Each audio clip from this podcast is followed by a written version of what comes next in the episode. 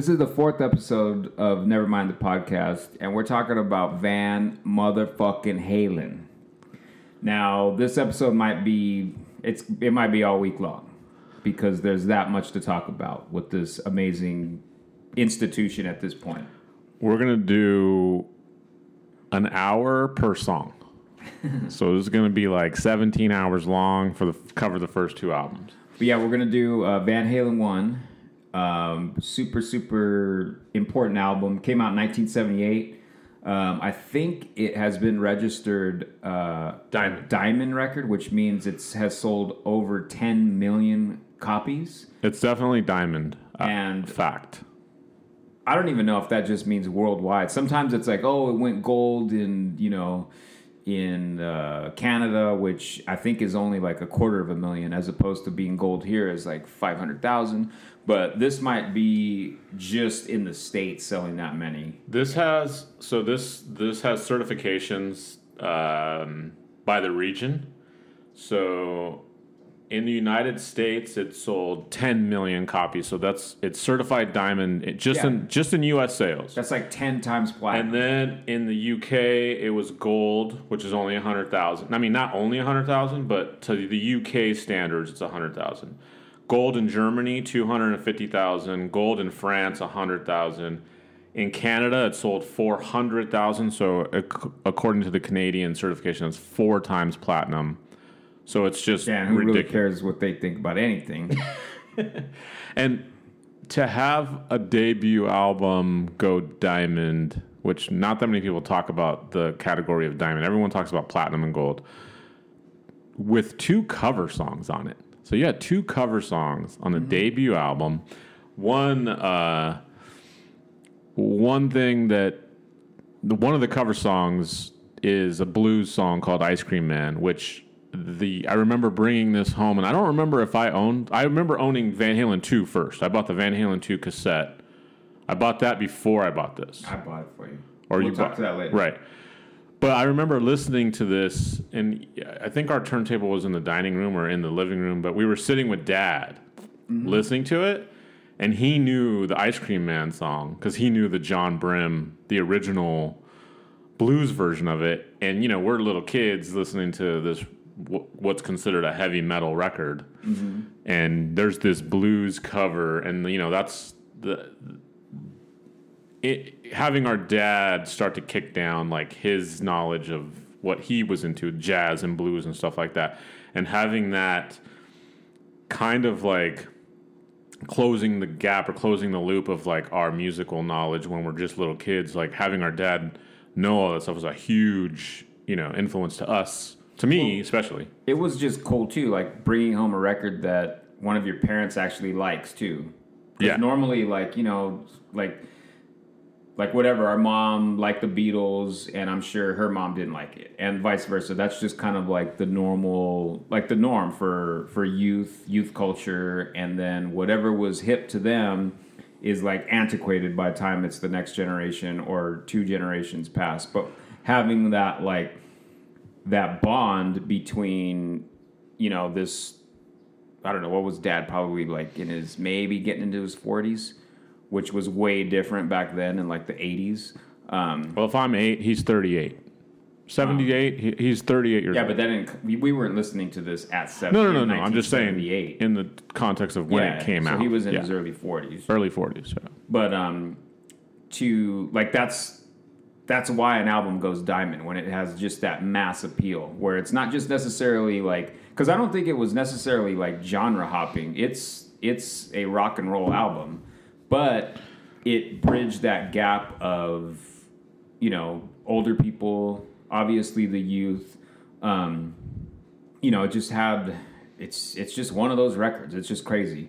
Um the thing i remember was you had a uh, a recorded copy of a tape for the longest time like that's the only way we had that album this album yeah because i remember everything else was on tapes This album, the tape that I got was Mark's brother Scott. Scott, yeah, Scott, Scott Gilfillan mm-hmm. is the was the one who had the actual record of this. Yeah. and I taped his brother's tape mm-hmm. copy of it. because I remember in in 1980 that's when Women and Children first came out.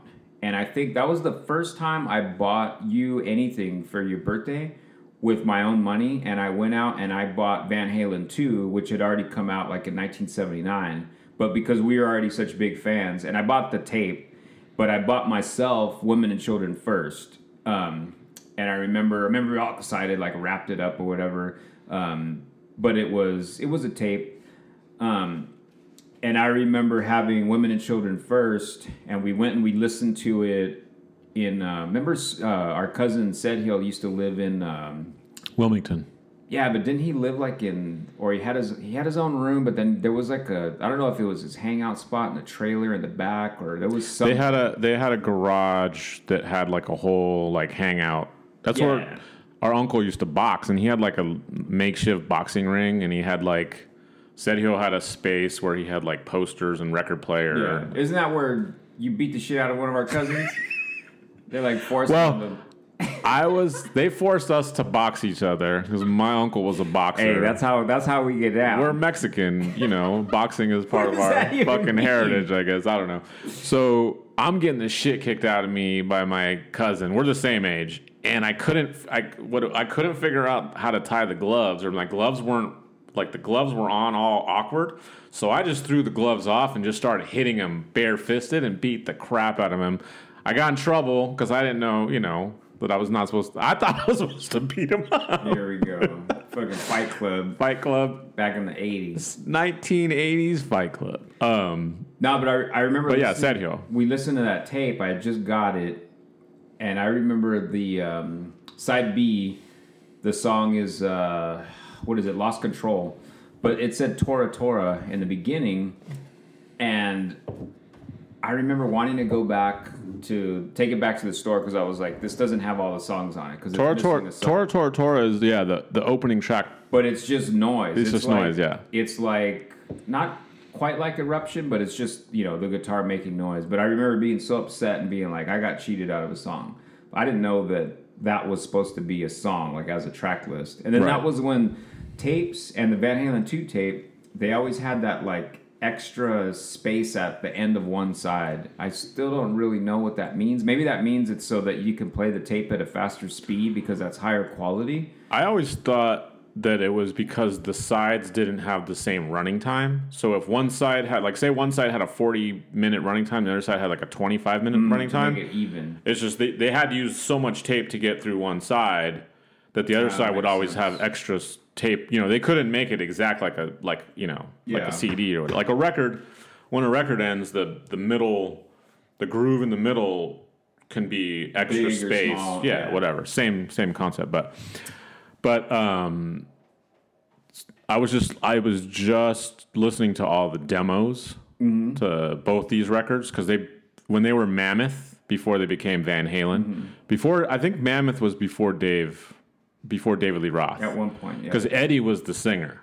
Eddie played guitar and sang. Eddie Van Halen. Eddie Van Halen. He was the singer and guitar player in the band Mammoth, and they had a bass player named Mike. Some uh, before Michael Anthony was Mark Stone or something like that. yeah. Um, and he's the one who added the the depth to the because it was Alex was actually Alex bought the guitar and Eddie bought the drums, or the parents when they were still living in Holland. Yeah, well, their dad, their dad is a big musician. Like I think he's a, a clarinet player. Clarinet player, He yeah. actually plays on uh, Diver Down. and he's Jan Van Halen. He plays he plays some uh, some clarinet on uh, I think it's Sweet uh, Big Bad Bill is Sweet William now. He plays on that record. But um, so yeah, their their family was really musical, and yeah, Alex Van Halen started out with the guitar. Eddie Van Halen had the drums, and then the story was that I think Eddie Van Halen could figure out anything. He's just a musical like phenomenon. But I think Alex Van Halen just wasn't really figuring out the guitar, or maybe the interest wasn't there. And then like the story is that like he because he's a little bit older than Eddie Van Halen, he would like go out on dates or whatever, and then whenever he would leave, Eddie Van Halen would grab his brother's guitar and just be playing, playing, playing, playing. And then I think his brother, Alex Van Halen, would come home and see him playing his guitar and be like, man, he's getting really good. He's like, let me let him have the guitar, and then he sat down behind the drum kit, and it was just like a perfect fit. But they, um, to me, I've been I've been thinking about it, you know, in the last week because we were talking about doing this record earlier. I think a couple weeks ago. But to me, like Van Halen, they're like in a lot of ways they they're they remind me of like Led Zeppelin as far as the paradigm of the band. Like you have not necessarily four superstars, but four stars. You have obviously Eddie Van Halen who has enough talent for the whole show.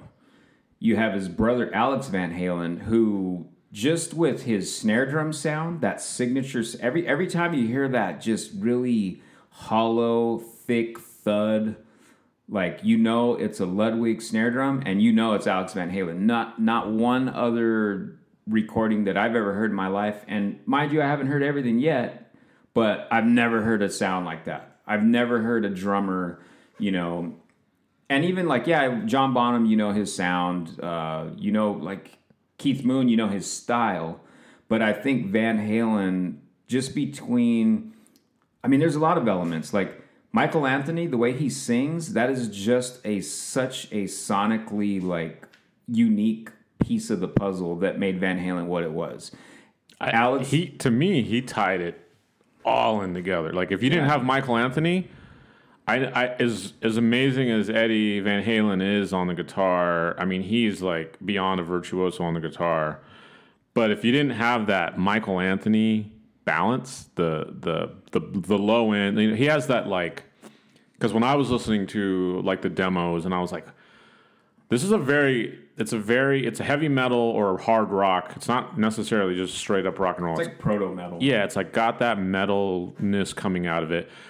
But there's a lot of funk in this. There's a lot of like what I'm hearing in even if they're not necessarily taking the cues from it, but like a lot of Dave's influence in the sense of like he's got that like scatting kind of like vaudeville kind of ness to him. He's, I mean, not in a silly way, but he, he, you know, it came out later when he was doing his solo stuff. He had that very like, like he did that Just a Gigolo song, and and who is it? Steve Vai, who came on with him afterwards, did a lot of that like talking guitar. You know, a lot of the, a lot of the Parliament funkadelic type mm-hmm. edge to it.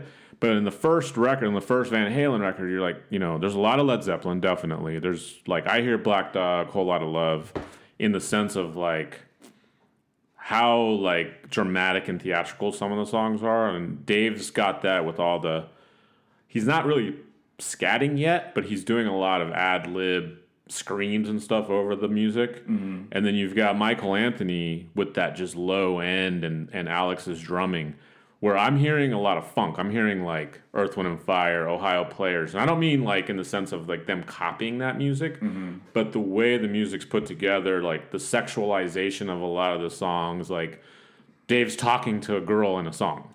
Mm-hmm. There's a lot of that going on. You know, the, the Ohio Players, Isaac Hayes, like a lot of that. That's Larry Graham, the you know the Graham Central Station. There's a lot of that element to this, but then when you have Eddie, he's just like an alien to this. Like he's coming in on over the top and just adding a completely different element to this so that it's that's where the heavy metal or proto metal, you know, I don't even I don't understand what proto metal is, but heavy metal before like okay. the things that lead to Right. So his his distinct guitar like if if this if this album existed, you know, without any other music that that you know, like especially in our brain at the time, like I had heard funkadelic, I had heard Zapp, I had heard that kind of music, but I never associated it with it. I never thought like I always thought this was just itself. Like this was just its own sound. At, you know, at, at that age that I discovered this band, mm-hmm. this was just like, wow, what is this? And I remember wanting to. Em- I, we used to emulate these. You had a guitar with the Eddie Van Halen uh, stripes, yeah. stripes and all that. And we used to. Yeah, I was obsessed. And we used to have we used to turn our tech tennis rackets upside down and pretend they were guitars and do our own little, you know, mocked concerts to this to this band, like obsessed with this band.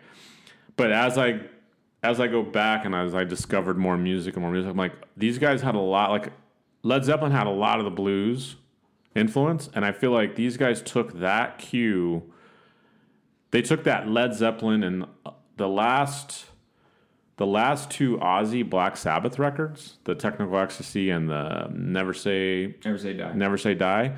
A lot of the elements on that record, with adding this funk element to create this, to create this, you know, work, and the you even even their cover of the Kinks, uh, "You Really Got Me," it's it's like over sexualized and it's it has more of a low a low end to it.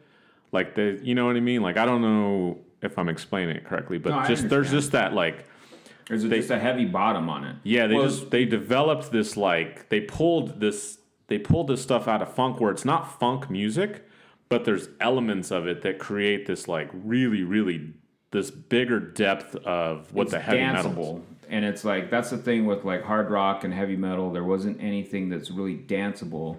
This album has, you know, like even with the Van Halen two. I'm trying to think of the song, um, uh, "Bottoms Up." Uh, it's it's the one that's like down down down down down down down down. Oh, yeah, it's yeah, like yeah. it's all funked out. But then you have to think about the context too. Like this came out in 1978.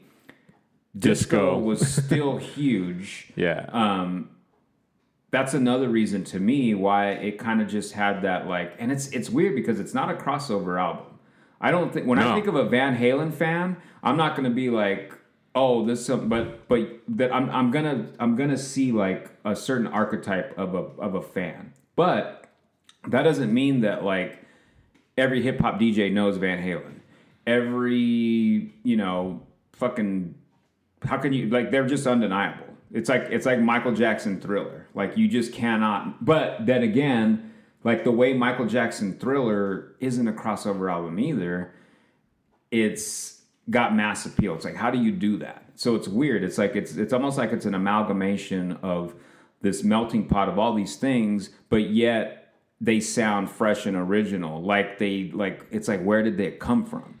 To me it's like and it, it's it's kind of directly because the kinks. I mean from their first album to their fifth album as the core with david lee roth the van halen brothers and michael anthony like diver down has two kinks covers.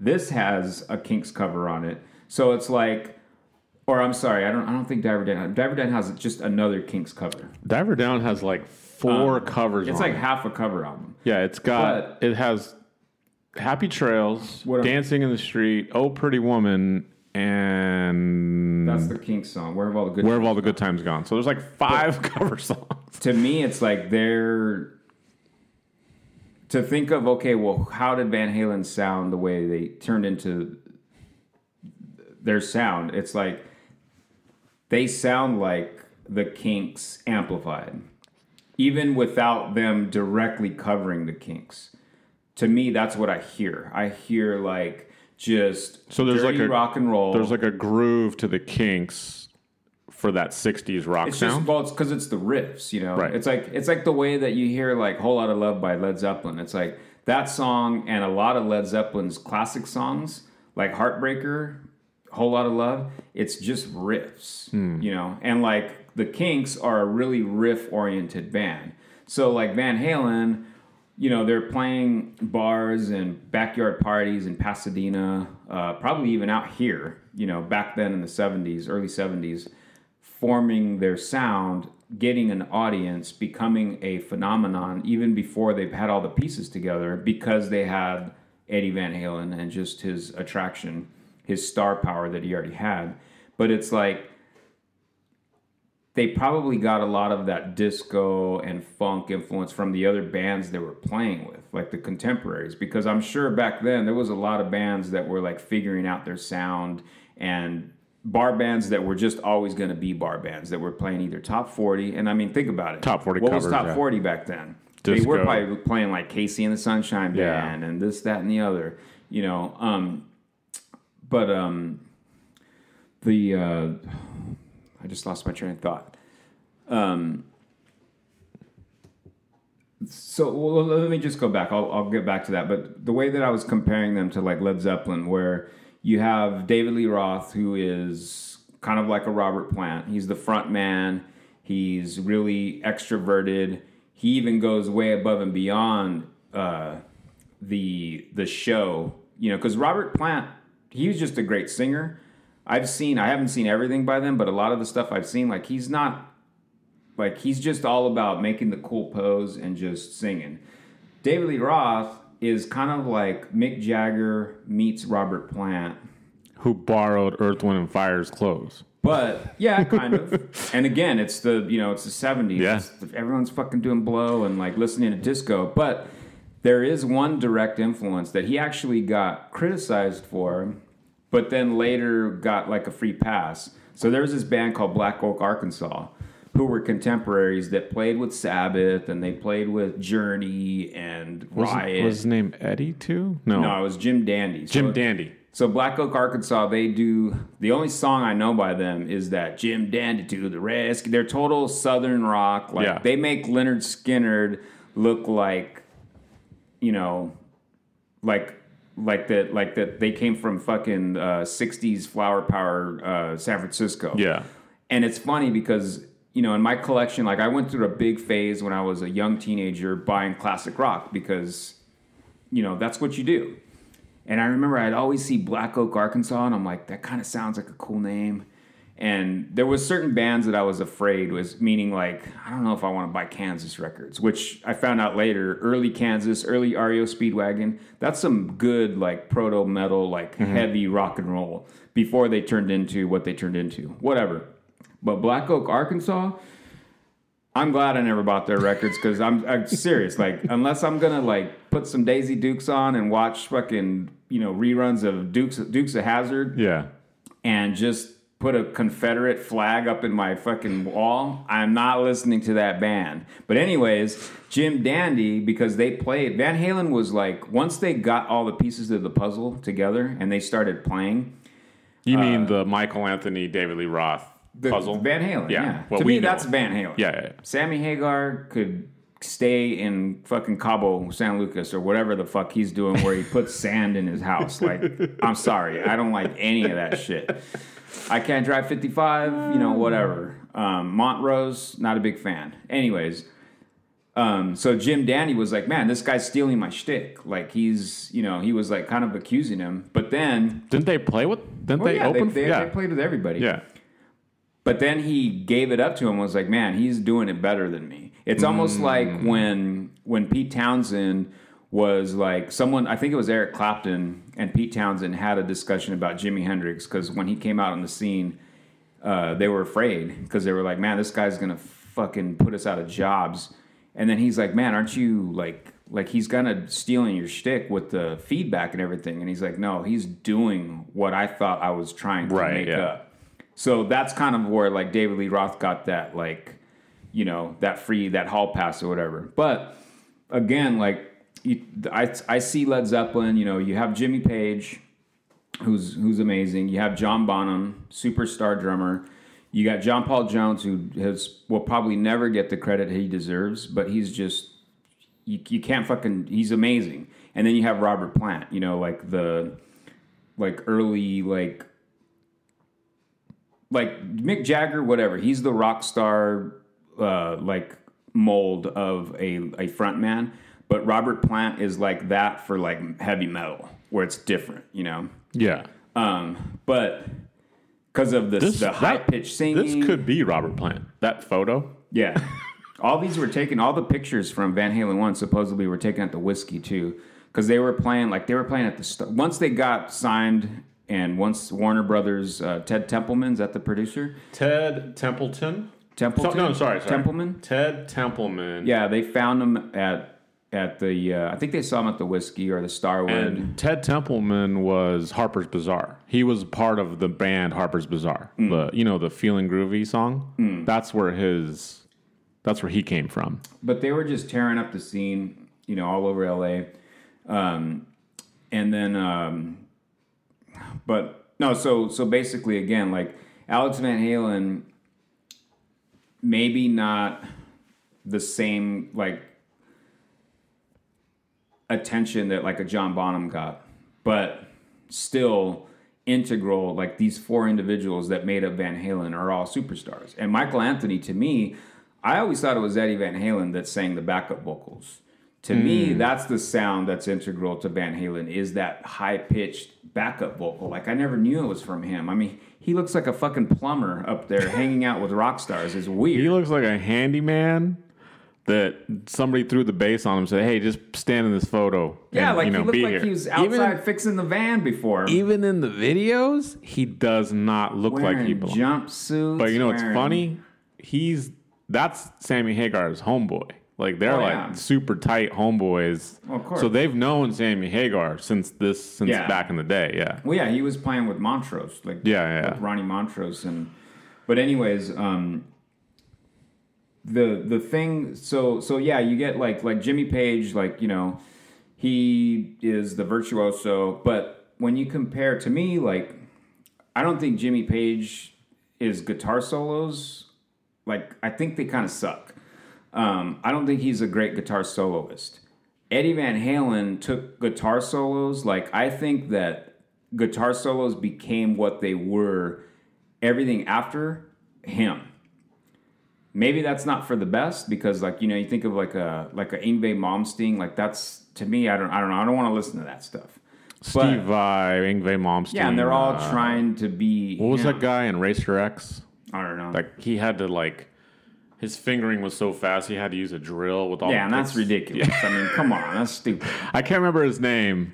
Paul something. Maybe ah, I can't remember his name. Anyway, But um, But, but, the, the the thing about them too, kind of going back to like Alex Van Halen's drum sound, to me, like Eddie Van Halen, there's two things: technique and actually his sound. Like no guitar ever sounded like that before, you know? Right. And well, they're fully custom too. That's the crazy thing. He, But it's like, what was buy. he doing in his in his like bedroom before Yeah. they had money? Before when they were playing these backyard parties, I think he stood out probably back then because of his playing, but also because the the way it sounded. Yeah. And to me, I'm thinking about like because apparently he's a big Eric Clapton fan, which makes sense technically. Because like I, I'm not a big Eric Clapton fan. I like you know I like Cream. I like. Uh, Derek a lot of the stuff that he's done, Blind Faith, you know. But to me, like when I hear Eric Clapton like really playing, it just sounds so technical and it's kind of soulless,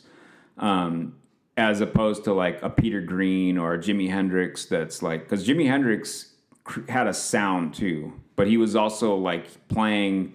Like you could feel like he's giving you, he's putting his his life on the line every time he plays. Yeah, I mean And how Jimmy Eddie Eddie is a is a Jimmy's Jimi Hendrix style. Eddie Van Halen But is he in the, is in the same for for my you know for what I hear on people like you know I'm talking like when you listen to Eddie Hazel when you listen to all the different you know uh, what's his name Yardbirds uh, Jeff Beck yeah, all Jeff the- Beck's another big one. all the the superstar guitar players. Like there's Jimmy and then there's everybody else. Eddie is the second in next line for me when it comes to what he, technical ability and the amount of emotions that he can stir up in you. Like when we went to go see him at the at the Staples Center, and he I had never seen any guitar player do this before. He was literally playing a piano piece on the guitar, mm-hmm. and it sounded like a piano. It was insane. I I was like blown away.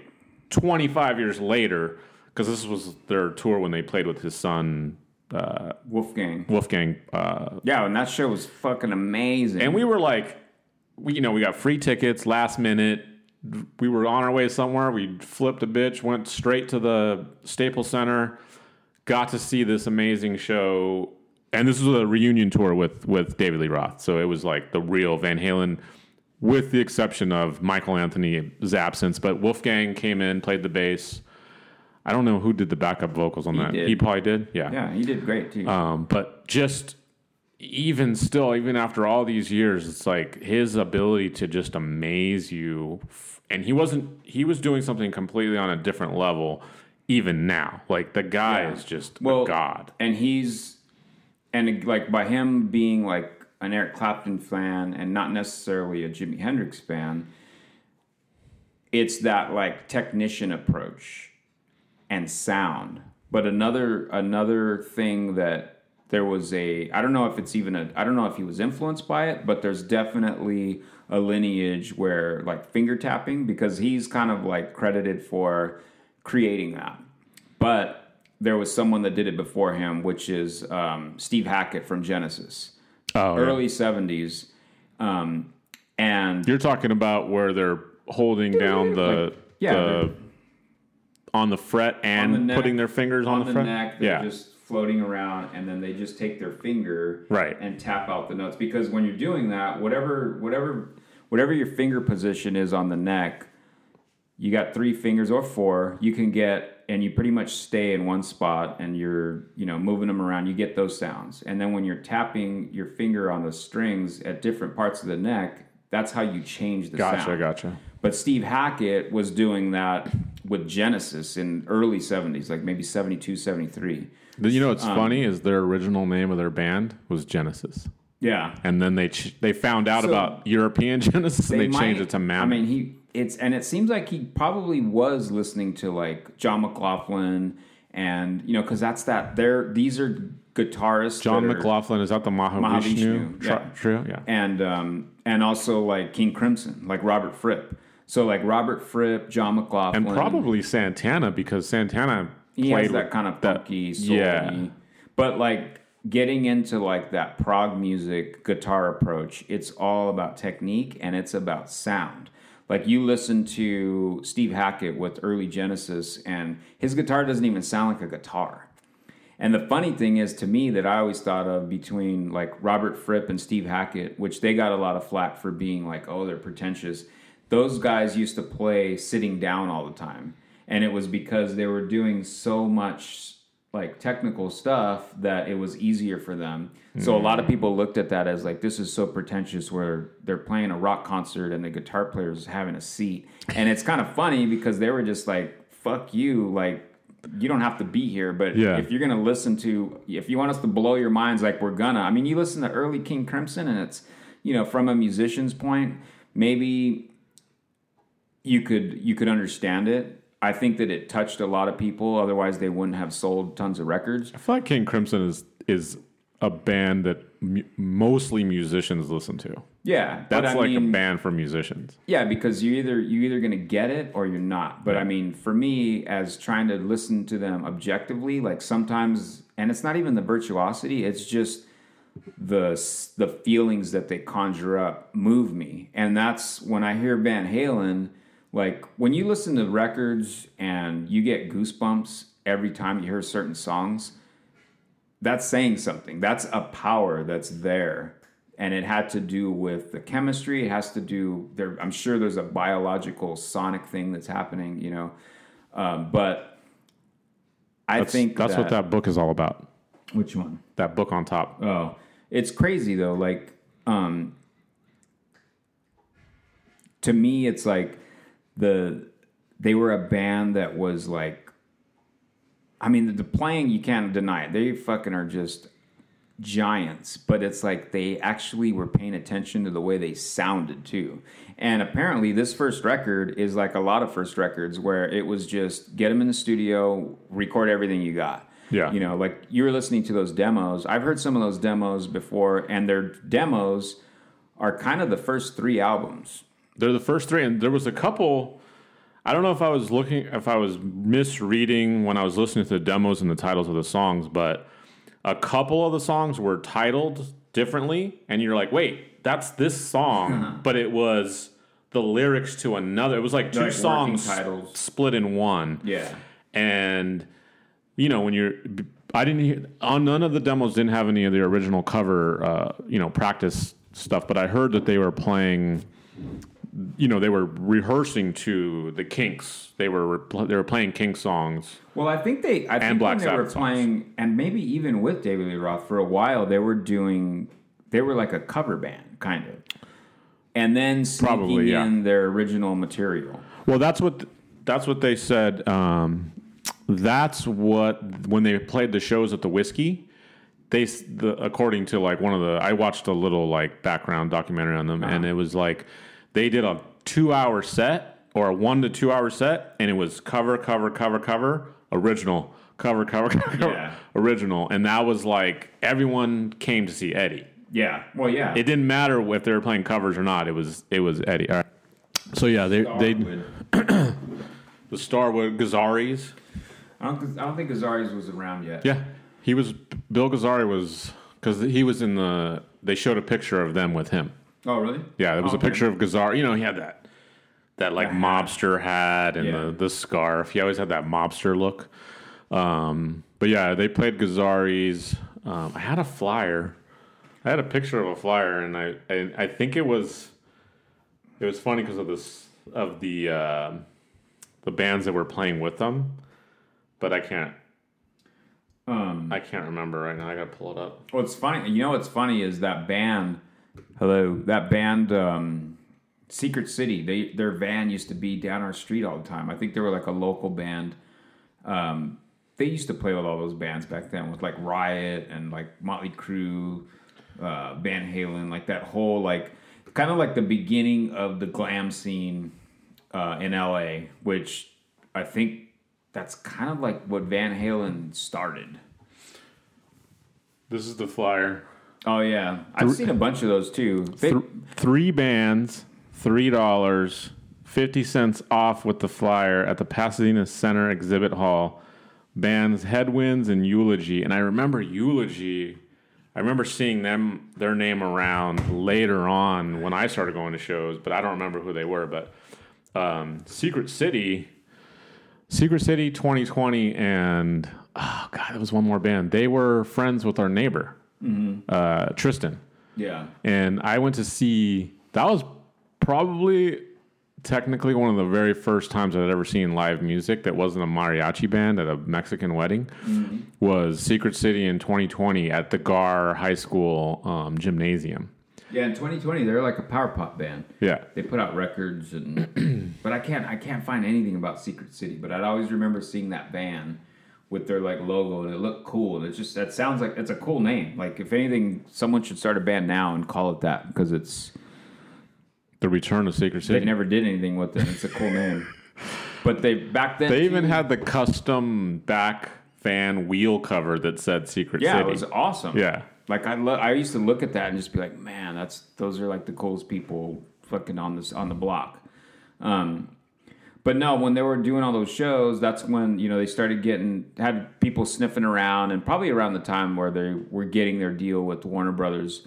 But um, so I guess Gene Simmons saw them either at the Whiskey or the Starwood and was impressed because how could you not be? And at this point, this is where they're kind of making that metamorphosis of now they're just playing all their original material, Right. With the uh, well, you know, yeah, they're still doing Kinks covers and and this, that, and the other, but um, so he saw them and he wanted to, you know, try to get them a deal.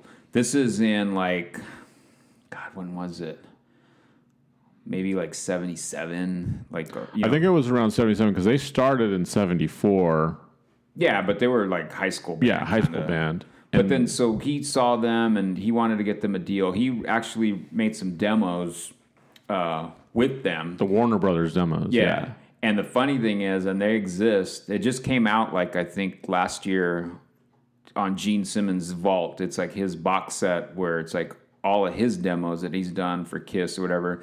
But there's demos of I think two or three songs from the Love Gun album with Eddie Van Halen and Alex Van Halen playing Oh. and I listened to them, and it's crazy because these, to me, these are classic Kiss songs where I've heard them on Love Gun for my whole life, and then listening to them with these guys playing, it's a totally different feel because Mm-hmm. it's like, man, whatever. Ace Frehley, I think, is a great guitar player. A lot of people think that, But he's they just Eddie think Van that Halen. Kiss sucks, anyways. but the approach, it's like, yeah, it's like He's not Eddie. it's crazy. But he, I guess Gene Simmons wanted them to change their name to Daddy Longlegs. And I don't know who it was, but someone, it might have been their old bass player, the guy before Michael Anthony, to was the one to convince them, like, you guys should just name the no, it was David Lee Roth. Van. Oh, it was, yeah. It was David Lee Roth. He was like, he was trying to come up with a new name because Mammoth just wasn't working, and I think they might have had one more name after Mammoth. It was like Genesis, then Mammoth, and I can't remember the one before. And he just said, "Dude, just use your last name. Like, Yeah, it, it- sounds good. Sounds great. It looks like- great. He's like, it's your name. It the logo sounds. they had to like. I remember like drawing that on my book covers. You know, like you know when you're in school and you get like I a I was you laughing. get what's it called the brown paper PT folders? No, you get brown paper bags. Oh, book covers. and you would put them on your Yeah. textbooks and then it was just this blank canvas that was the best thing between going back to school and getting like your new kicks and a little bit of new gear it was all about man i just can't wait to get my new textbooks because i just want to put covers on them and draw fucking Lucy, favorite bands Lucy, and Adri taught us that that was the shit the the book, brown paper Mm-hmm. grocery bag covers. I remember that. yeah and then you're like going to school and you're just like But you know what I was laughing you. at the other day because when we were talking about doing this this band for this episode is that even now to this day I'm 48 fucking years old. I work in television production and we use walkie talkies.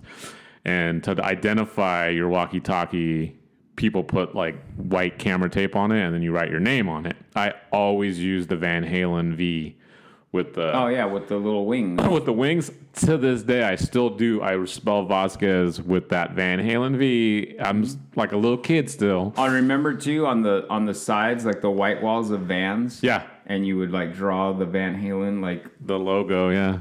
It was just a i mean they're a phenomenon. Like that the van halen logo and the surfer stoner s is like the classic thing you would etch into a fucking And lunch table What's crazy is it's it's so California.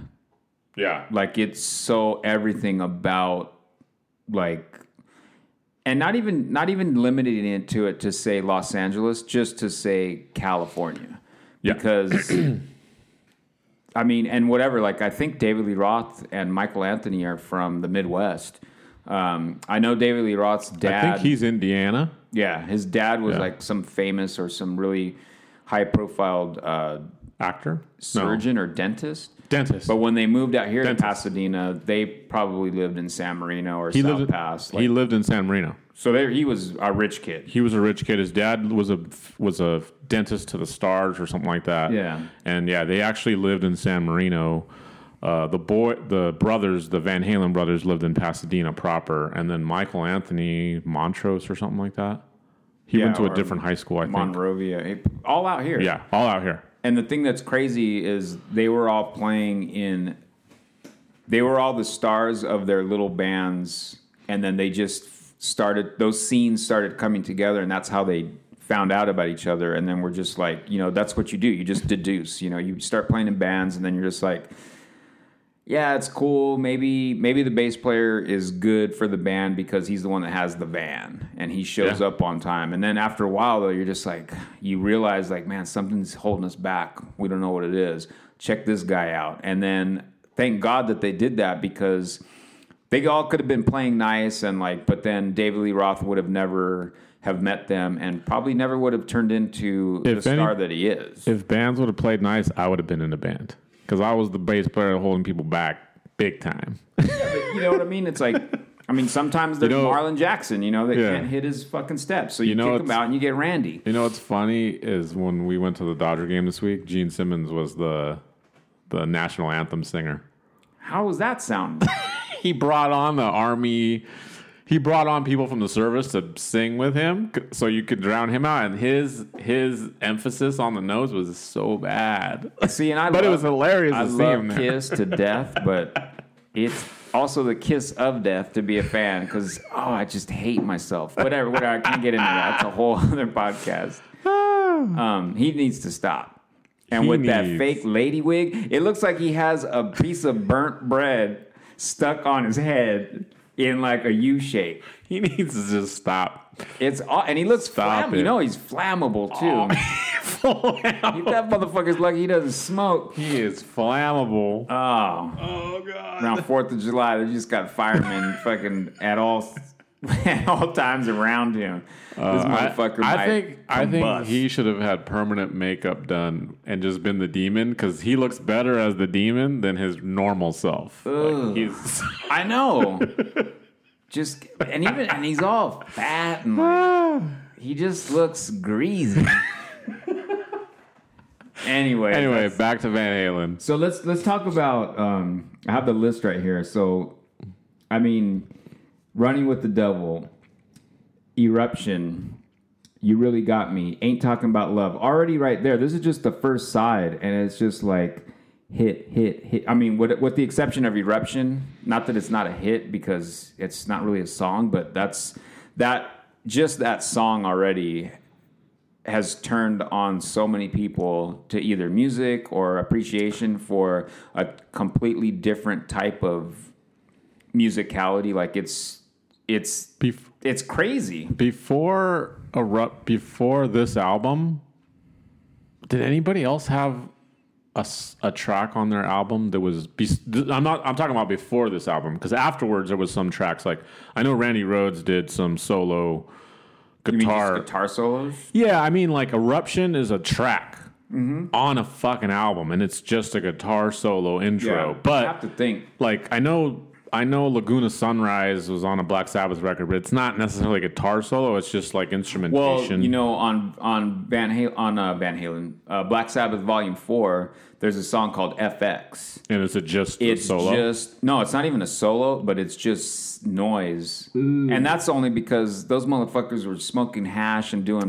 blow but it's kind of a crazy track because i mean but at that point they were already like a band they were established back Sabbath's here to stay and that song is just little noises oh, Okay. so in a way They did it's it. kind of like but you know what I mean, sonically. like but like other bands have put out ins- instrumentals, but this is literally just guitar just Eddie ripping the shit out of. There's got to be some prog rock stuff like Maybe. camel or gentle giant or But I just love that it's like it is. It's a track. Yeah.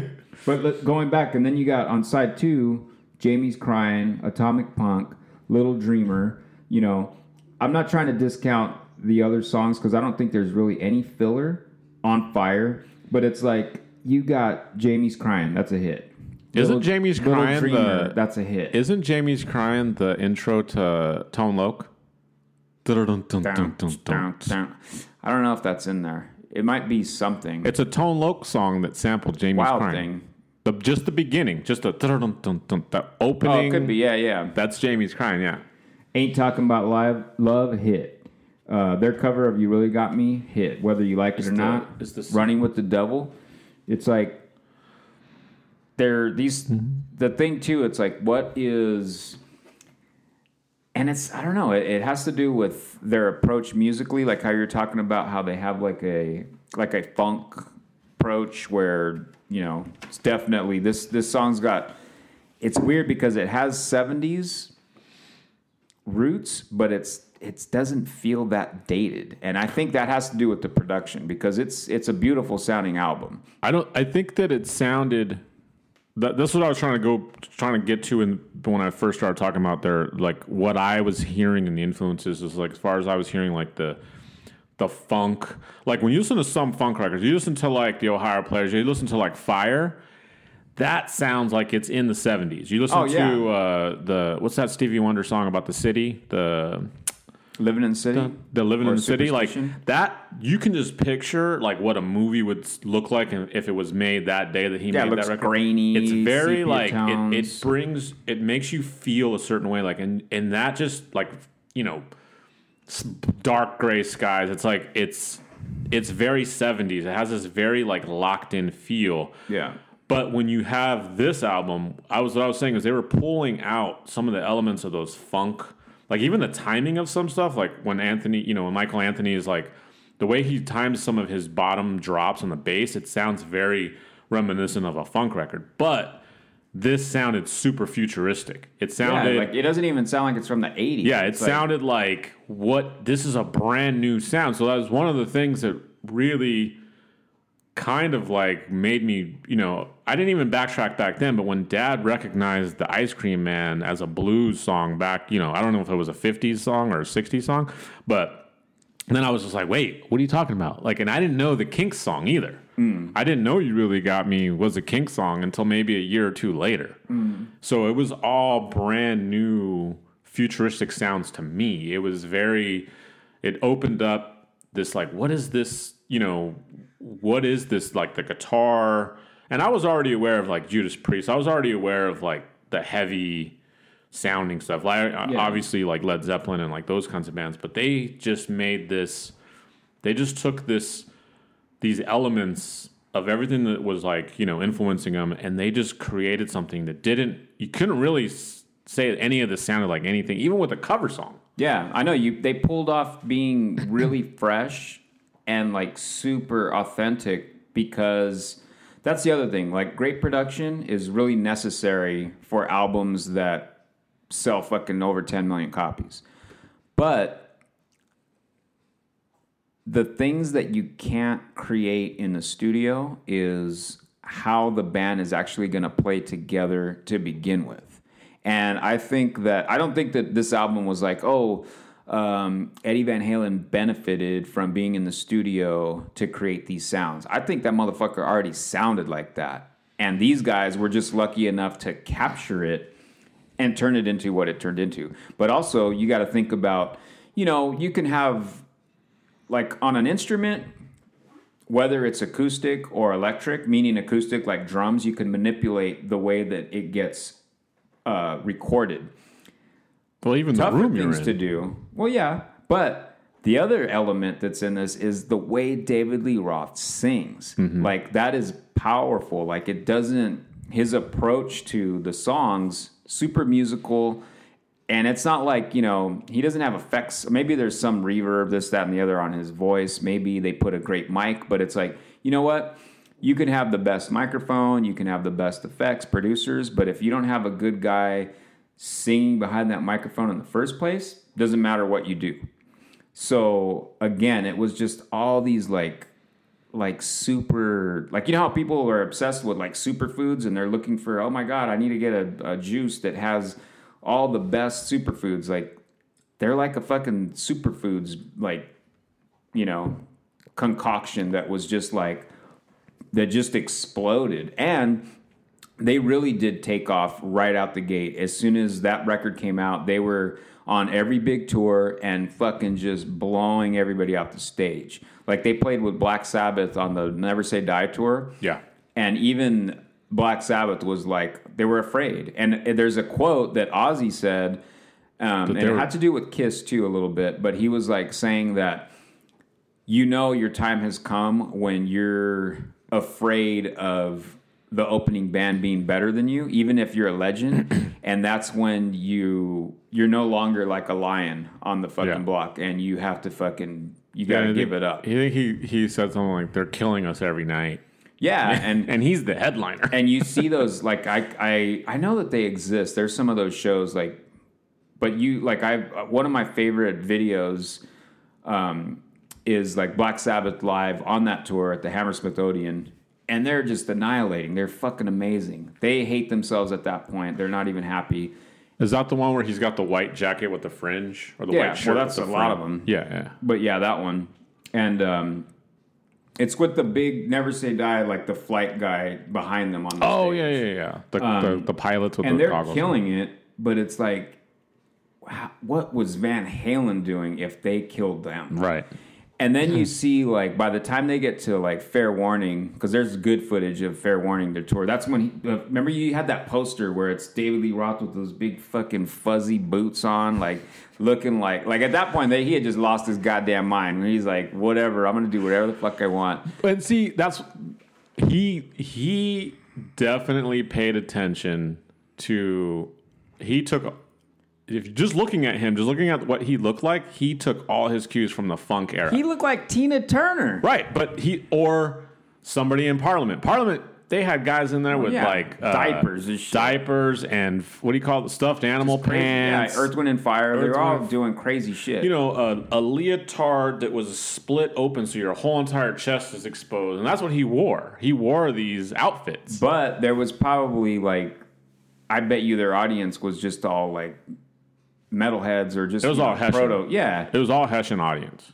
but when you listen, and even like, so like talking about fair warning, like um, Mean Streets, that opens up with kind of a the the intro of it is guitar sounds, and that again that guitar it sounds like a fucking runaway train, and it's just it's insane. It's totally insane. Um, but also like the sounds that he gets on side two, Unchained. Like that's one of my favorite songs from Van Halen that I think's heavier than fucking a lot of the shit that came out after it. Um, Scorpions, like I go back and I listen to the Scorpions now, and it's like it's not that fucking heavy. Even Judas Priest, it's like they're just rock and roll, but they are wearing spikes and shit, and you know, Yeah. Um, the look, the look, like to me, Iron Dictated Maiden is like heavy metal. You know, like with those cutting guitars, and they they kind of surpass that like rock and roll, uh, and not just with speed, just the way that they're approaching the songs. yeah. Um, which I think Van Halen, you know, influenced besides just every guitar player that wanted to be a guitar player in the first place because of listening to Eddie Van Halen. um, but um, that sound that that he got, you know, on the intro of uh, of Unchained, it's like it's, it doesn't sound like anything else. And by the time they got to Diver Down, they were already kind of falling apart because of egos, this, that, and the other. And then they played the US Festival, 1983. They headlined. I think they got paid like a million dollars to show up, which was unheard of at the time. That And was he wouldn't you know, even sing or something. the big show at uh, Steve Wozniak put on. He it did, was yeah. like it was like one of the biggest like festivals in America. Um, post, you know, whatever you want to say, Woodstock, Altamont. They had like California Jam out here in '74, which Sabbath. That was like Black Sabbath and Earth, Wind and Fire, the Eagles. All these bands played. Um, Rare Earth, but the US Festival, and there's footage of it. And I remember listening to it on KMET. Like they had a live broadcast of it. Um, and I don't know if I know there was a handful of shows back then. This is 1983 that you were going to go to. It might have you might have been able to go to the US Festival, but of course, mom and dad wouldn't let you go. Um, but they come out and they open up with uh, Romeo Delight. That's you know on. Um, that's Women and Children? That's the end. Yeah, the, the last song on the first side of uh, Women and Children first. And the whole fucking crowd's going ape shit. It's probably like I don't know, maybe three hundred thousand people. They get into the song and they're playing, you know, and David Lee Roth does his toe touch jump, and then it gets to a part where he's mumbling, not singing, and then he just screams out, "I forgot the fucking words," and everyone just goes crazy. And they're just such a powerhouse, and it's like it's just the epitome of like hedonistic, like like whatever. Right now, you know, everyone's talking about how crazy Motley Crue was and how they partied harder than Led Zeppelin, this, that, and the other. But and I liked Motley Crue, but they only to me Motley Crue only has one good album, and it's not even that great. Like Van Halen was. Did you watch The Dirt? I tried to. It was awful. Um, Van Halen is like the fucking like they took what they took off where Led Zeppelin left off, and even made them look bad, in my opinion, because they were just like, you know, whatever. Like I've seen "Song Remains the Same" and like Jimmy Page is playing some fucking sloppy ass guitar, you know.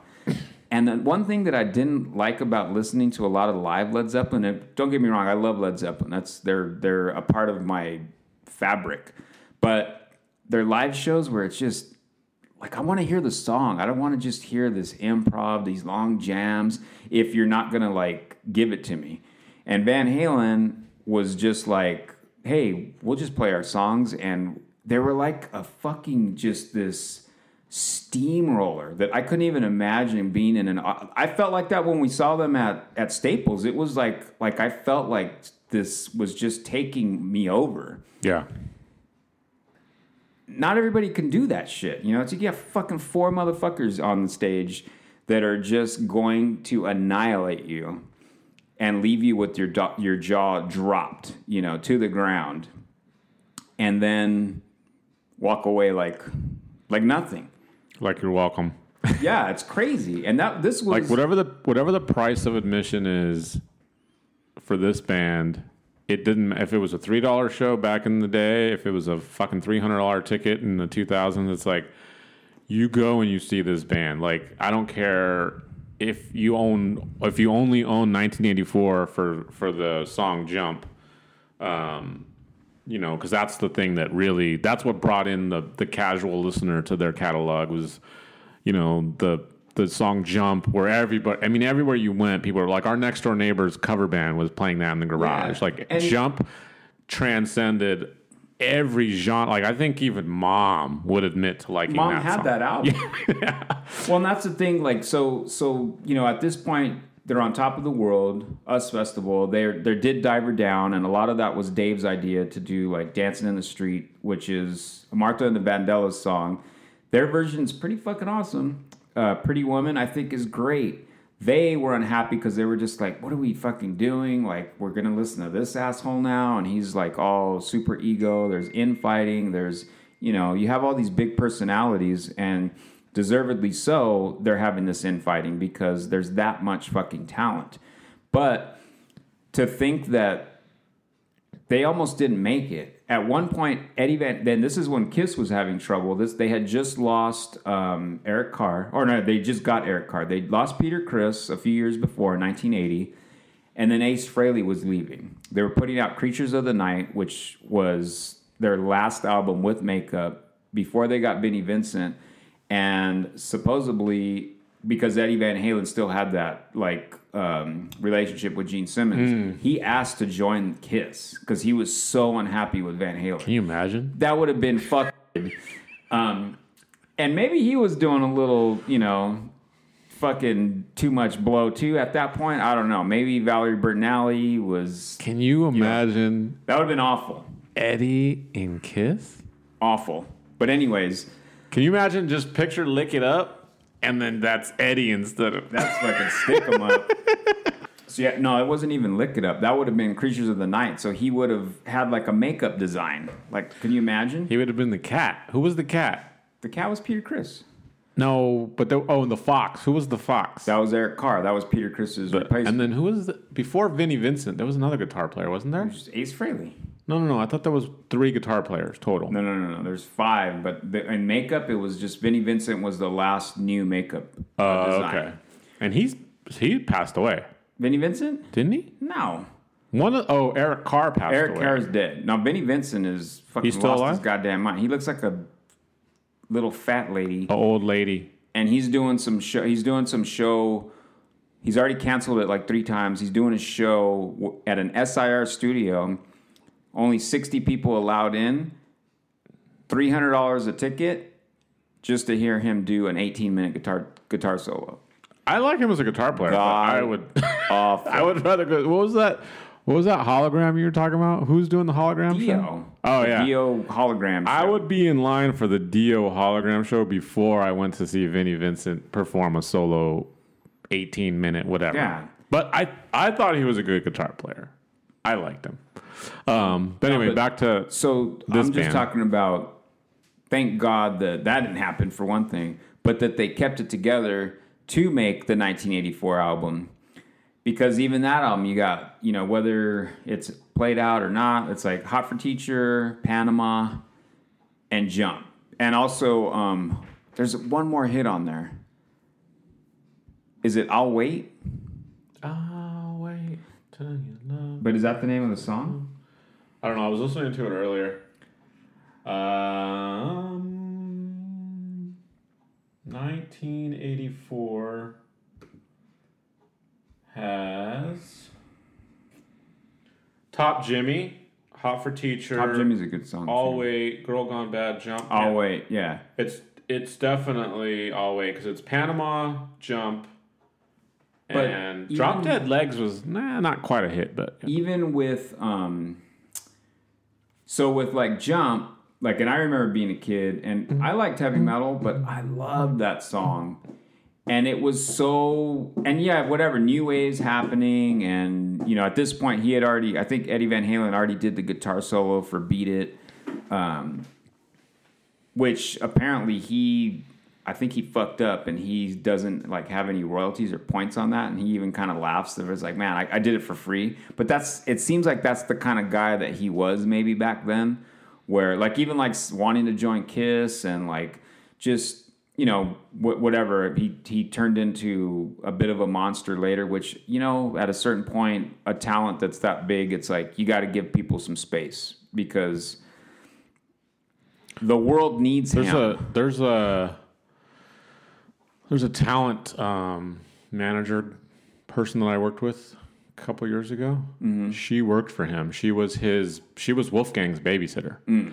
and she spoke. You know, because I when I found out about that, I almost like fell over in my chair. I was like, "Are you kidding me?" That I found out she worked for Eddie Um, and Valerie before they split up or whatever, and I was like, "Are you fucking kidding?" I was like freaking out, and she was like, "Are you a fan?" I'm like, "That's like the biggest band to me in the world," and she said he was super easy, super nice. You know, obviously she's in a personal situation with him. Yeah, it's not a but still. professional thing.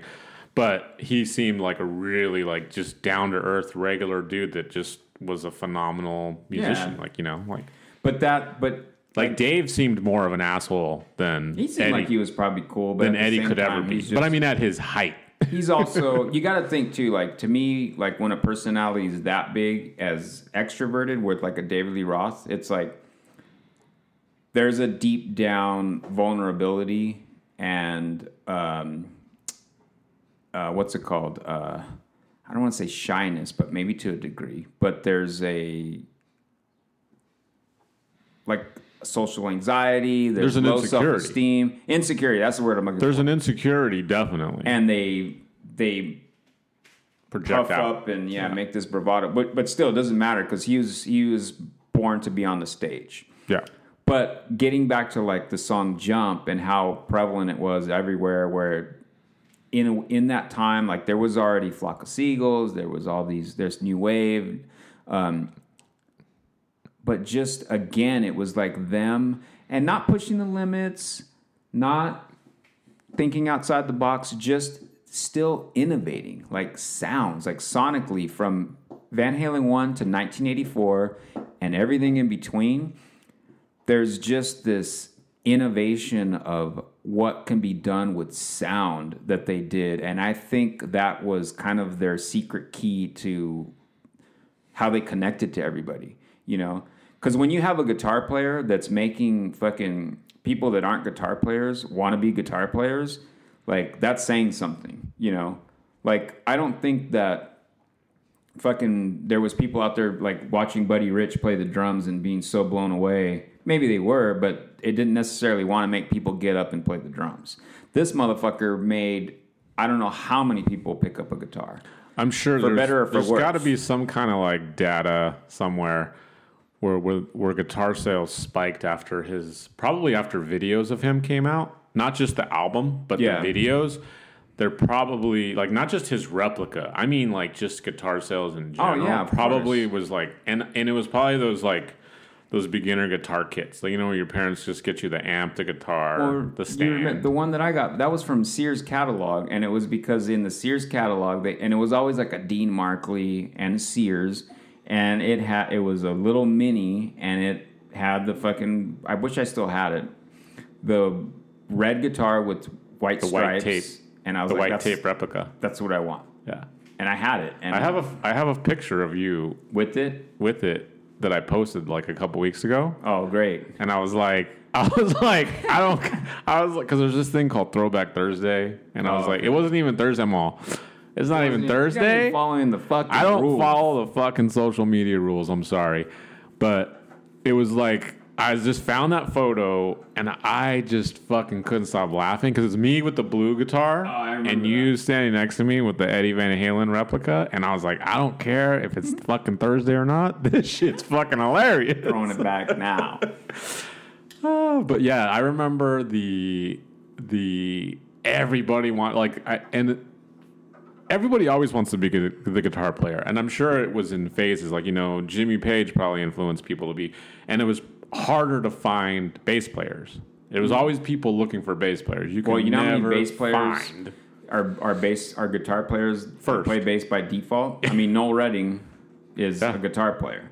You know, played with one of the best guitar. was- What are you gonna do? You're gonna play guitar with Jimmy? with Hendrix? Jimi Hendrix. Get the fucking bass and shut up.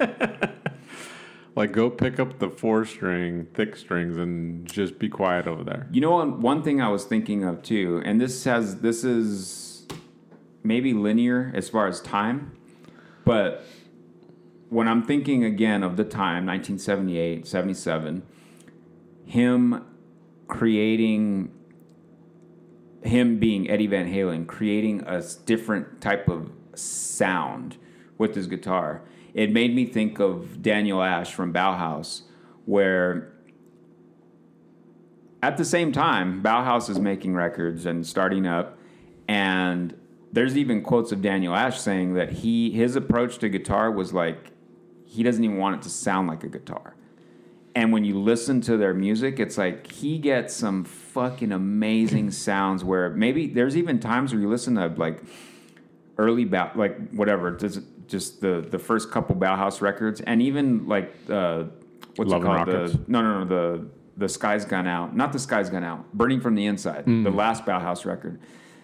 You would think that they had a keyboard player Yeah. you know but it's because he is and he used to play uh, telecasters crank everything up super high but it was this like buzz saw like just it worked and i see similarities in that sonically with there has to be some kind of approach with eddie van halen kind of just maybe he just looked at that guitar once he f- fucking knew everything about it and then was just like okay well what am i going to do now? Am i going to play faster? I don't need to do that. I don't need to learn any more scales. Let's fuck with the sound.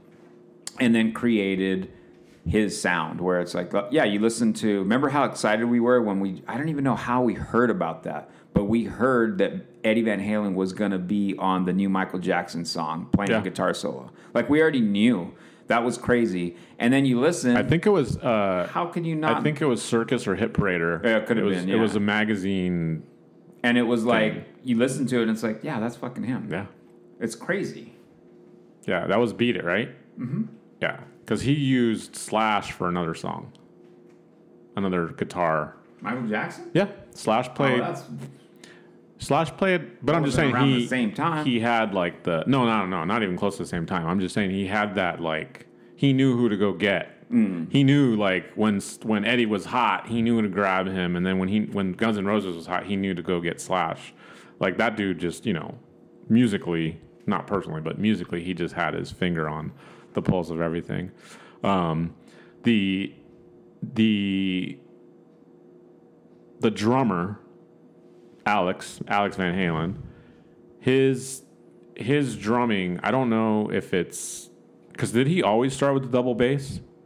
Was he the He- first I think one? I think he had it when they were playing like backyard parties. There's like pictures of them playing at like Pasadena, uh, not City College, but they would always play somewhere, Mm-hmm. kind of like that flyer. And it was like double kick. Who's who was doing double bass before? Well, Ginger Baker's one of the earliest double kick. So players. Cream. Yeah, and that was way back. But back then, like, yeah, you had like Ginger Baker, like Carmine Appice, um, or a piece, however, whatever you want to call him, when he was playing with Cactus, and um, you know, there was a lot of double bass drum. Uh, I just I didn't I wasn't Les really Binks. aware how how prevalent it was. Les Binks was the drummer for Judas Priest in a couple records. Stained Class, that's one of my favorite Judas Priest records. And the first song on that, um, Exciter, it's like it's kind of one of the earliest signs of speed metal, and it just starts off and it's just fucking double kick. Mm. It's the just double kick. Yeah. Yeah. And he used to play in a, like a kind of proggy band, not prog, but like head rock called Trapeze, um, way back um, in the like late '60s.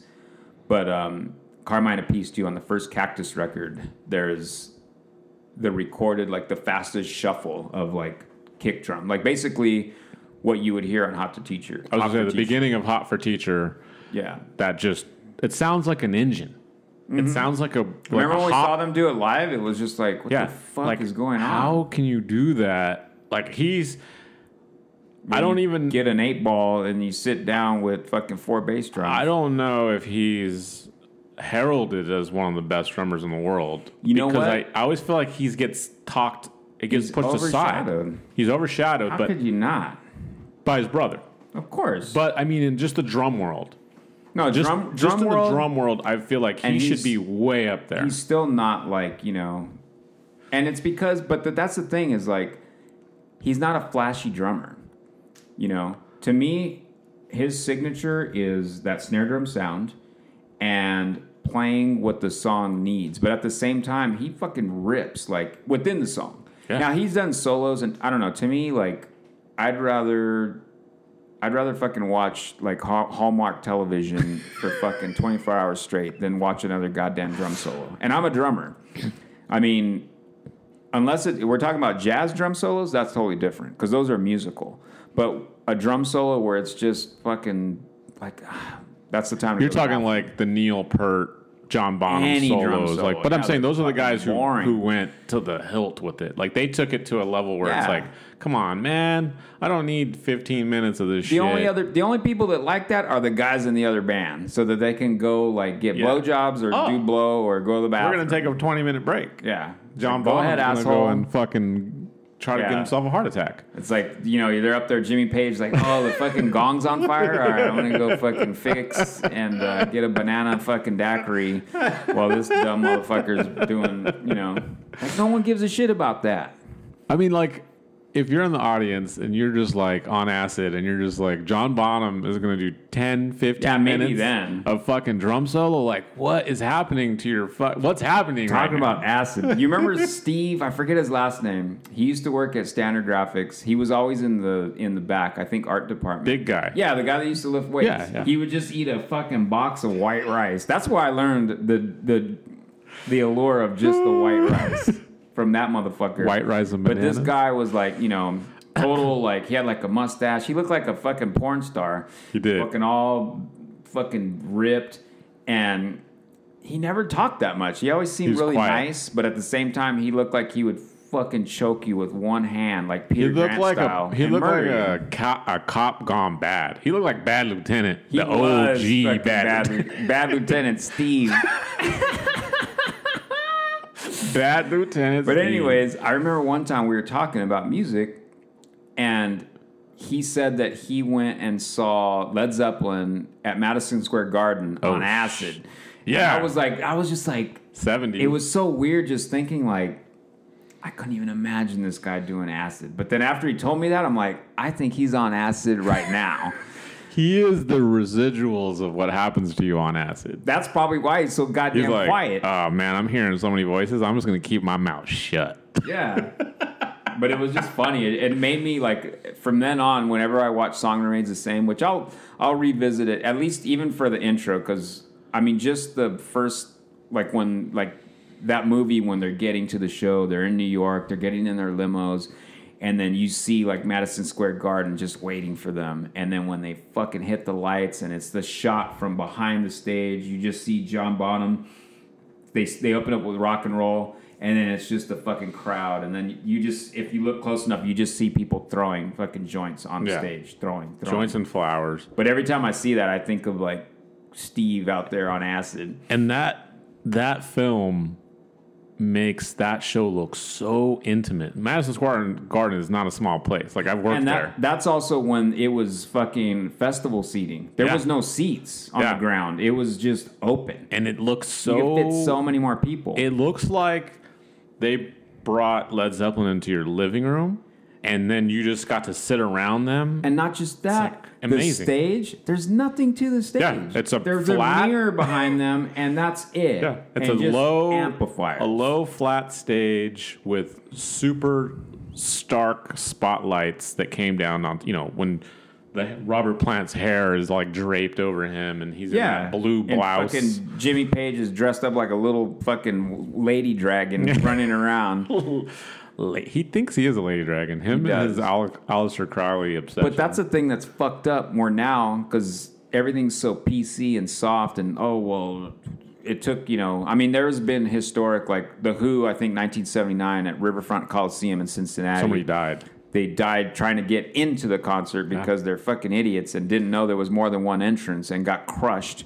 But um, the fact that people are so fucking stupid where there can't be that arena seating or uh, festival seating anymore where it's just an open floor. Like I remember watching uh, ACDC, we, we rented uh, Let There Be Rock, and you see the beginning of the movie and they open the doors and you just see everyone fucking running to the front of the stage you Yeah. know it's like that can't be anymore because people are stupid there's a ted nugent show Even the Palladium that should be that way has that five Barricade. foot gap. Like it's a barricade. fucking like it's a moat and you can't get anywhere near the stage anymore. Like I really want to go up and fucking. I can't wait to touch fucking uh, Julian Casablancas' And- leg. Like give me a fucking break. but No when we when I was going to the Palladium, you can you're you could stand right at the edge of the stage.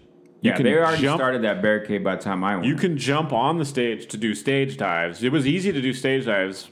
The 80s was like stage dive galore because you can walk right up, get up onto the stage and jump off. And now you can't even get to the barricade with that. You know, like, but if you're at the well, show that's two hours before, when you're playing on those stages. Yeah, there's just all these speak. It's like you can't even see the people in the front. They're like fucking a mile away. So it's just so stupid.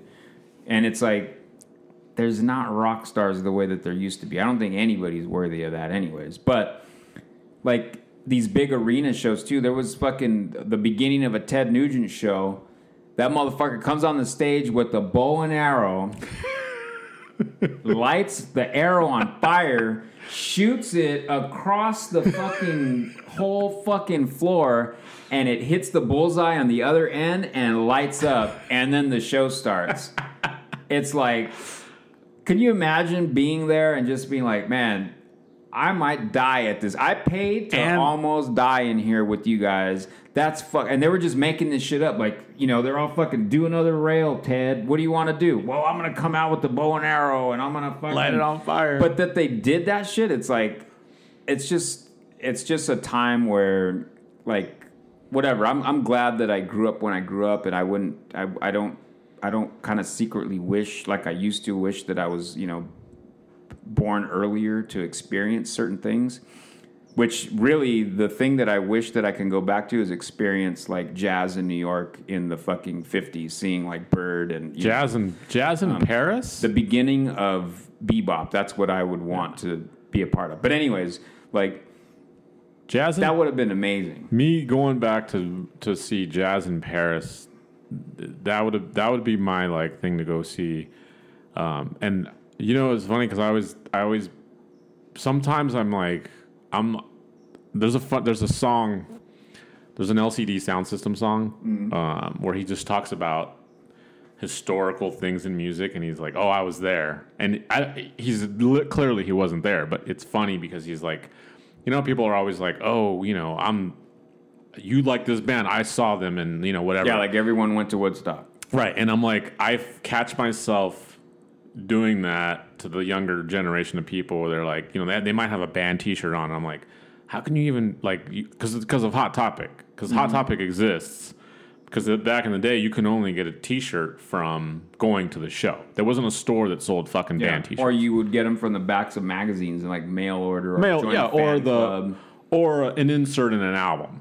Like if you bought that album, there was a mail order catalog for that album's, Mm-hmm. you know, catalog, whatever. So this song talks about like, oh, I was there when Can was rehearsing in Cologne, Germany, and it's like a funny song. It's a good song, but it's all about the new generation coming up on his heels, and he's like getting pushed out of what the current, hmm. you know, what the current genres of music, what, what's happening now with the new generations is like pushing you out. And every time I go to a show now, even if I go see your show, even if I go to one of your shows, and you know, I film, I film you guys, I like to stand in the very back now. Before I used to want to be right up front, and now I want to stand in the very back. I want to stand all the way back. I want to I want to see the act as a whole, you know, like almost like a theatrical kind of a thing. Mm-hmm. Like I want to see everything that's happening. I want I start to I start to pay attention to nuances within the bands and I don't get to do that because I don't go to a lot of shows anymore. I don't go to even the bands I want to go see. I still keep up with you know current music and stuff, and I want to go see these bands, but everyone wants to go to the front. And like now, and like I have a, I kind of have like you know a. Uh, a, a hookup here and there, and like if I go to the Palladium, I can get up to the top section, and now I, I'm happy. I'm happy being up at the top section on the side, and I can I can just have this overall take of everything that's happening. And every time I see one of these shows, and some of the bands will will come out and be like, "Man, put your fucking phones away. Just be here and enjoy this moment. Like be here with us. Don't, mm-hmm. you know, everyone's looking through their screen on their phone. They're in the physical place, but they're looking at it through their phone screen. They're not mm-hmm. even looking at the person standing in front of them. Mm-hmm. And like this band, I went to see LCD Soundsystem at the Palladium on a couple years ago, or I don't think it was a year ago. And he stopped the show. He comes out and he's like, "This is it. This song bring all your fucking phones out and do whatever you want to do. But after this song's over, I don't want to see one fucking phone or I'm to stop the show. And it's like, it kind of takes balls to do that as a performer now because you're to piss your own fan base off. You know what I mean? But I can, I don't know, I'm not on stage. I don't perform music. I don't see what you see when you're looking out at the crowd. But if you're looking out at the crowd and everyone's just holding a camera at you, are you playing to the people that's standing there, or are you playing to the little their lenses that's pointed at you? You know what I mean? Like it's Yeah. like I almost want to like do a conceptual video about this, like you know, for a song. Like like you're not even performing for this room anymore, whatever the capacity of the room Yeah. is. You know, if it's the Palladium, if it's Madison Square Garden, like these bands didn't have to do that. They didn't have to compete with whatever these new bands are competing for. So this new like this new, you know, like if you went to go see Eddie Van Halen, you're not going to be looking at a screen. You're not going to be looking at anything but what the fuck this motherfucker's doing mm-hmm. with this guitar. Whether you want to play guitar or you're just like blown away by what's happening to him. You want, you know, Black Sabbath, even fucking Kiss with the with the fireworks and their costumes and everything. It's like these guys put this whole thing together. They come out onto this stage and they just gave you everything that you know. I'm sp- I'm talking about specifically this band like Van Halen. Like I don't see a Van Halen happening now because we were going to talk about like there's no more rock stars anymore. Yeah, and it's it is not Greta Van Fleet, fucking whatever the fuck that is, or what's that band? The there's another band. They're called the somethings. I heard about the Greta Van whatever, and It's I awful. and I heard I heard a song by theirs, and they're just straight ripping off Led Zeppelin. And then there was an interview with the kids saying that they've never heard Le- or they don't listen to them. I'm like, Yeah, I know. fuck you, motherfucker. But what's that other you band? fucking copied everything Led Zeppelin's done. it's a band, and it's their name is kind of like the Strokes, but it's it's a the something, and they're another band that's supposed to be oh yeah they're fucking rock and roll, and it's like they're fucking awful. I don't know. Well, that's a good thing. it's a good thing. but what you're saying, I, I I agree, but I can't deny the fact of like thinking of it in the context where it's just overkill.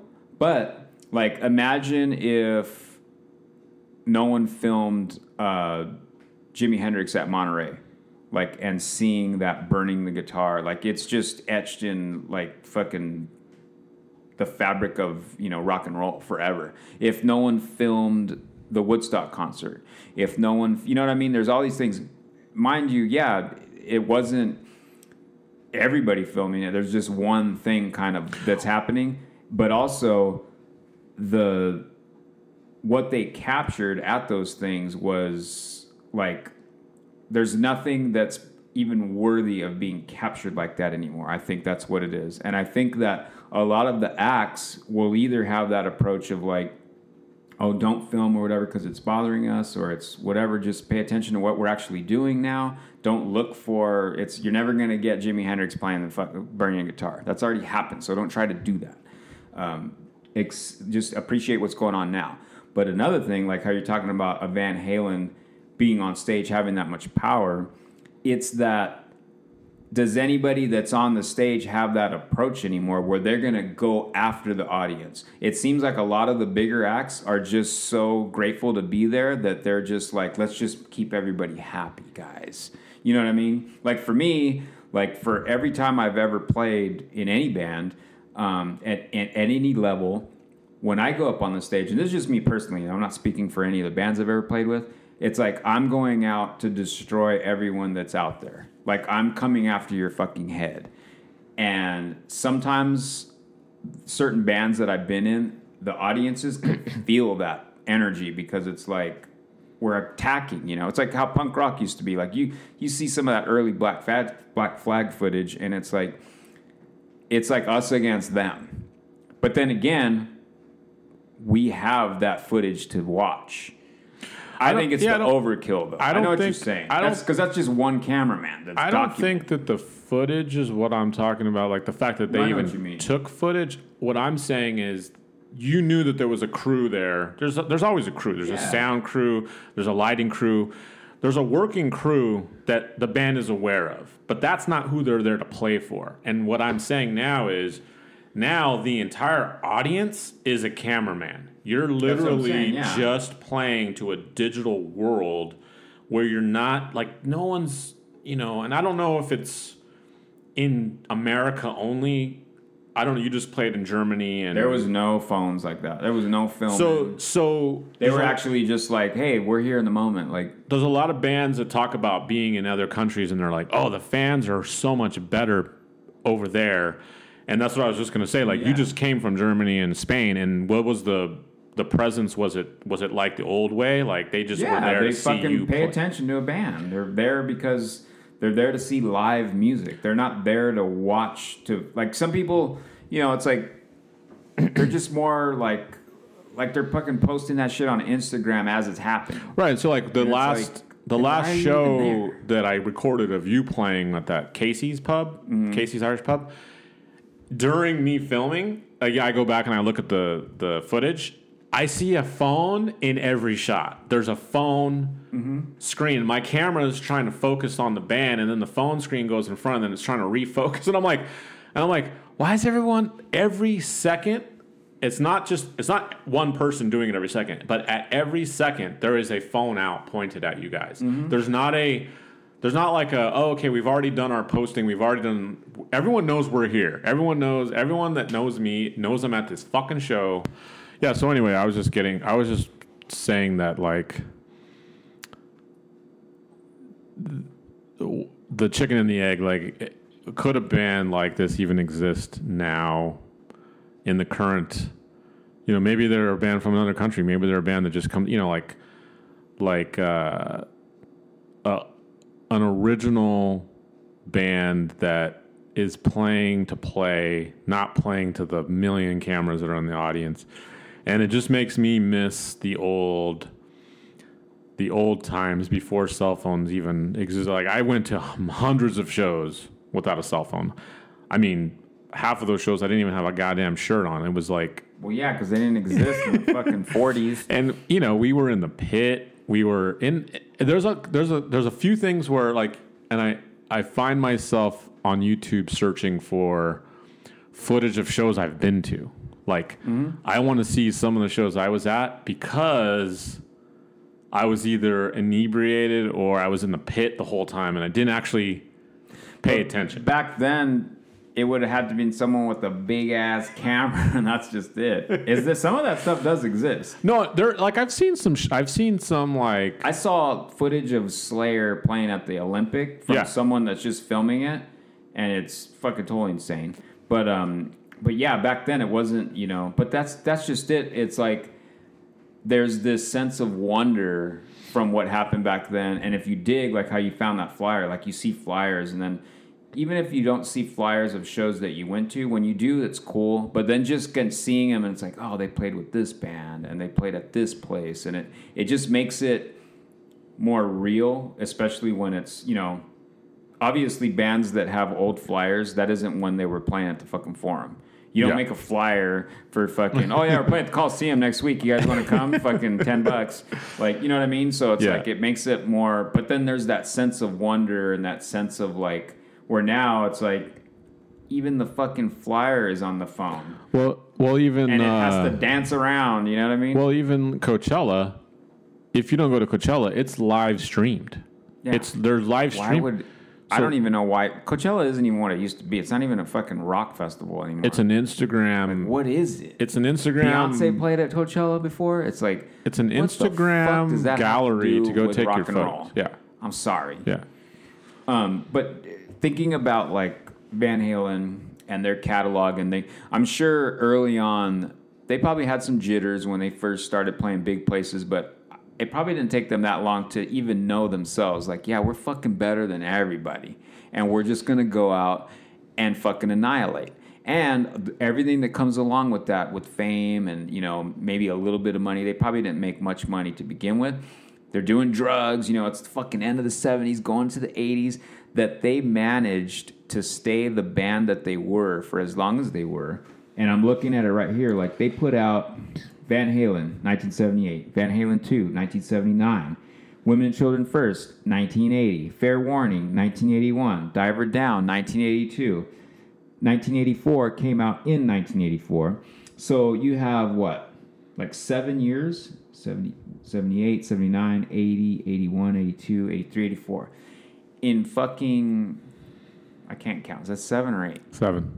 In seven years, they put out six albums that are all fucking uh, classic in their own right. We're fucking touring, getting better every time, and still continuing to innovate. It's not like the fucking first Radiohead album to the last one, and everything in between was just all this amazing shit and whatever. I'm just I'm kind of shitting on Radiohead right now. I'm just but what I'm trying to get at is like bands don't bands can't even fucking put out you know three good records anymore let alone seven or you know in that many years. Like every year they're putting out these fucking they were putting out records and touring and like and not just that they're putting out records again innovating. They're like setting their watermark higher and higher every time and being better than fucking you. So it's like that to me is what makes them so special. Um, and there's not that many bands that are like that, and and that can be said like about that, you know. And that's why to me, like it's the chapter, like I don't even consider like ACDC with Bon Scott and Brian Johnson. That's still ACDC. Van Halen, 5150, everything after that with Sammy Hagar, that ain't Van Halen. Sorry.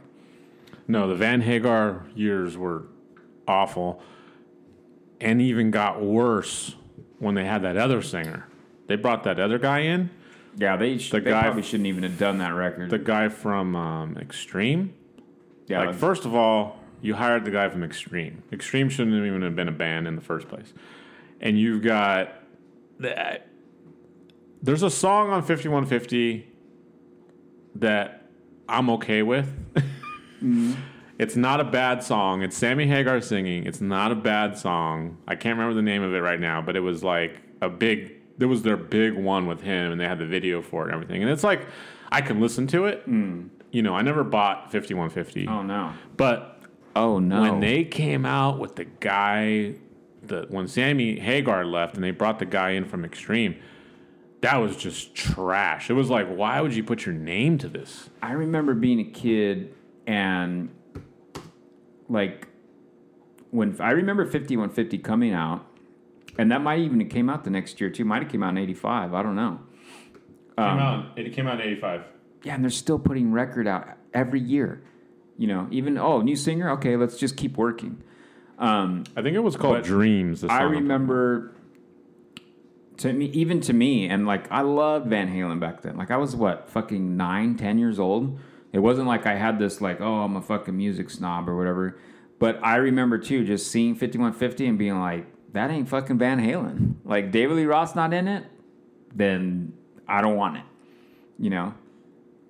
Um. But anyways, so what do you? What would? Oh, go ahead. Oh no, it was right now. That's not on 5150. No, it's on OU812. But yeah, it's, yeah. But it's No, Sammy. Like that song's that's they use that song for the fucking Pepsi. but it's. Sammy Hagar. Yeah, yeah, yeah. That's what I'm saying. I'm like, there's one song that I was okay with. That was a, to me. It's forever attached to crystal clear Pepsi. was it? Yeah, Oh, I don't remember. and so much that even Saturday Night Live did a skit where it was like crystal gravy, and they used the song, and it was it's Like, like. And I remember I'll- drinking that soda, and it was I was so excited about it. It's I have it wasn't good. forgiveness for that It was like song. the Zima of Yeah. fucking soda, oh, Pepsi Free or Pepsi Clear? not Pepsi free. Pepsi Clear. Clear. clear. Yeah, yeah, yeah. It was like drinking was Diet Right. Sprite. It was a Sprite looking soda. It was just that they didn't add food coloring, but still, it was like yeah. it wasn't good. It tasted like chemicals. Um, so we're gonna, you know, what we normally do at the end is we do a rating, uh, and we're gonna, even though we talked about all their records uh, we're gonna rate Van Halen one, very first record, the debut album. Um, for a debut record, uh, it's still I still have my copy. It's right here.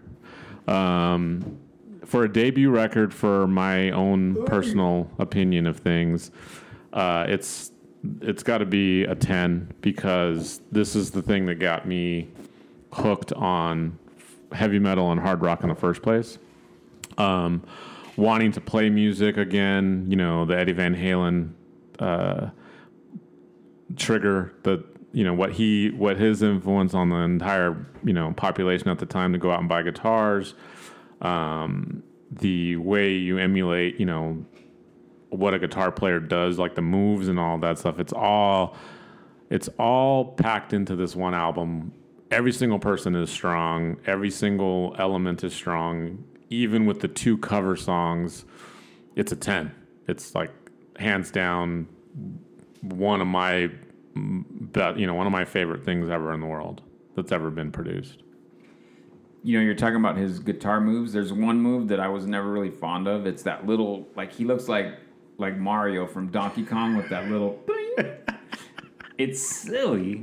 And he like In whatever videos. whatever like him and Michael Anthony. Well, I don't think any of them really like to me like had good style. Like it made sense that David Lee Roth dressed the way he did. By the t- I mean, he looks like fucking Madonna by Diver Down, where it's like, Jesus, what are you wearing? Mesh tank tops and like, but whatever, he, whatever, man, you can't. He you know. definitely dictated the style for the other guys. I don't know, because sometimes like there's ones where Eddie Van Halen's wearing like he's kind of hanging out with Michael Anthony too much. Like he's wearing white like kind of parachute pants with suspenders and doing his little boing, like Oh. jump. Oh wait, parachute pants. We bought those. Well, yeah, but those were different. Those weren't like the ones. The What I'm that- saying is we bought those. Panadors, but we bought that because of hip hop. well, breakdancing. Breakdancing, but every single heavy metal person wore those back in the day. I just remember breakdancers wearing them, but I don't. I mean, I was a kid. I was like fucking eight or nine. I didn't Yeah. know what the. If if I ever looked like an asshole, that was his fucking fault.